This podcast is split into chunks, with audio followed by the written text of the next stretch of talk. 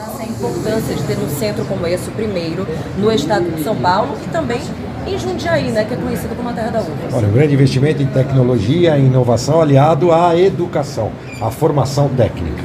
Daqui nós teremos nesse é, laboratório de enologia e viticultura é, a oportunidade de melhorar a qualificação dos pequenos produtores e médios produtores utilizando essa infraestrutura aqui aplicada, um investimento de mais de 7,5 milhões de reais da ETEX. Nós incluímos aí a construção 20 milhões de reais de investimentos do governo do estado de São Paulo através da ETEC. O governador Tarcísio, desde o início da gestão, aponta a importância da gente entender a vocação de cada região e fazer investimentos voltados à geração é, de emprego e renda. E aqui a gente encontra o estímulo ao pequeno empreendedor, ao empreendedorismo e também a oportunidade desses profissionais não só abrirem o seu próprio negócio neste ramo, nesse setor, mas também poderem trabalhar, utilizar a sua qualificação técnica após esse curso para poder também prestar serviço não só no estado de São Paulo, mas em todo o Brasil. Esse é o objetivo, unir uma educação que forma pessoas para o mercado de trabalho, que capacita.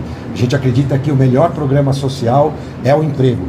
Quando o cidadão volta é, com o dinheiro do seu salário e com dignidade, pode sustentar a sua família. Uma iniciativa como essa está diretamente relacionada à melhoria da qualidade da produção, não só da região, mas de todo o estado, e também à geração de emprego.